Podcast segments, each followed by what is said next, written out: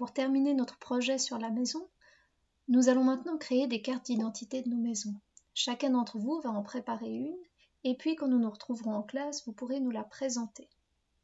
Attention, il faudra se souvenir de tous les éléments pour bien pouvoir nous la raconter. Si tu as une imprimante à la maison, tu pourras trouver la feuille que tu vois ici et l'imprimer.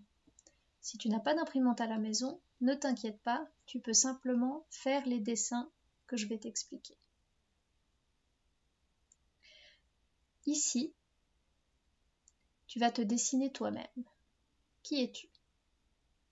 Tu peux te dessiner ou mettre une photo de toi si tu préfères.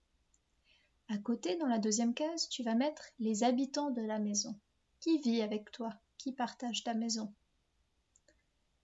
Ensuite, ici, tu vas pouvoir mettre une photo ou un dessin de ta maison, de dehors, le bâtiment.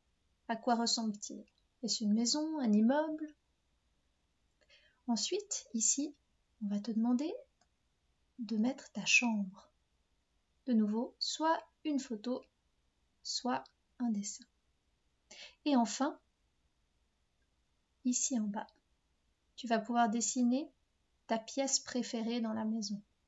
Que ce soit la cuisine, le salon, ce que tu veux, tu peux la dessiner.